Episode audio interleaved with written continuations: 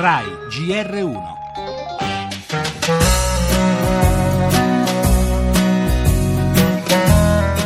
Eh, sono Leonardo Pinaccioni, sono qui per dire che non bisogna nella maniera più assoluta abbandonare gli animali perché è come abbandonare un pezzo di se stesso.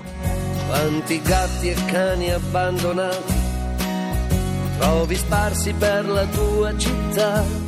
Ciao, sono Zucchero. A volte uno vuole andare in vacanza e un cane è considerato un- una cosa così, insomma, che si può anche abbandonare. Purtroppo, come tutti gli anni, questo è un periodo eh, brutto per l'abbandono dei cani. Dopo che abbiamo eh, regalato un cucciolo ai nostri figli, questo cucciolo cresce e in questo periodo è un peso. E quindi, per egoismo, cosa si fa? Lo si abbandona. Gli animali siamo solo noi. Ciao da Giorgia, se avete preso con voi un animale non lo potete abbandonare, non potreste più dormire la notte secondo me come un tempo. È un comportamento sicuramente crudele nei confronti del nostro amico a quattro zampe, ma è un comportamento altamente irresponsabile perché trovarsi davanti un animale in autostrada può causare incidenti stradali gravi. Li han sfrattati proprio sul più bello.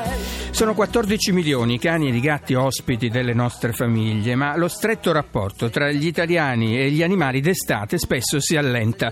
Con l'esodo estivo, come ci ha ricordato Federico Coccia, presidente della Fondazione Bioparco di Roma, arrivano gli abbandoni, un fenomeno eticamente riprovevole, ma anche un reato che è punito con un'ammenda fino a 10.000 euro o fino ad un anno di carcere.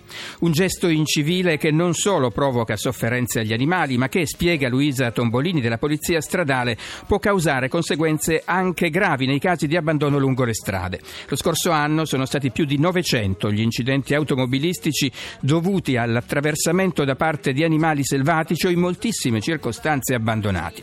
Eppure negli ultimi anni hotel, campeggi e bed and breakfast che accettano gli animali sono aumentati.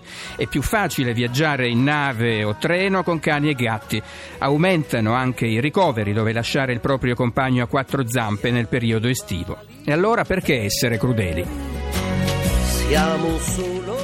In primo piano nel giornale delle 8 anche le Olimpiadi di Rio con le prime medaglie per l'Italia, ma la grande sfortuna di Nibali che ad un passo da loro è caduto e si è fratturato. Torna l'incubo terrorismo in Belgio, un uomo ha ferito a colpi di macete due poliziotte al grido di Allah è grande, ucciso l'aggressore. Parleremo anche della difficile situazione a Ventimiglia, muore un agente negli scontri con i No Borders. La politica, referendum costituzionale, atteso domani il via libera della Cassazione alle firme, ma è ancora tensione nel PD. La sfida per la Casa Bianca in recupero Hillary Clinton su Trump, non sono piaciute le ultime proposte del candidato repubblicano sugli immigrati. Parleremo anche dell'emergenza infarto, molte le vite salvate grazie al pronto intervento. Infine torna la domenica gratis dei musei statali, questo mese un'attenzione particolare è dedicata alle opere ispirate ad eventi sportivi, proprio in concomitanza con le Olimpiadi di Rio.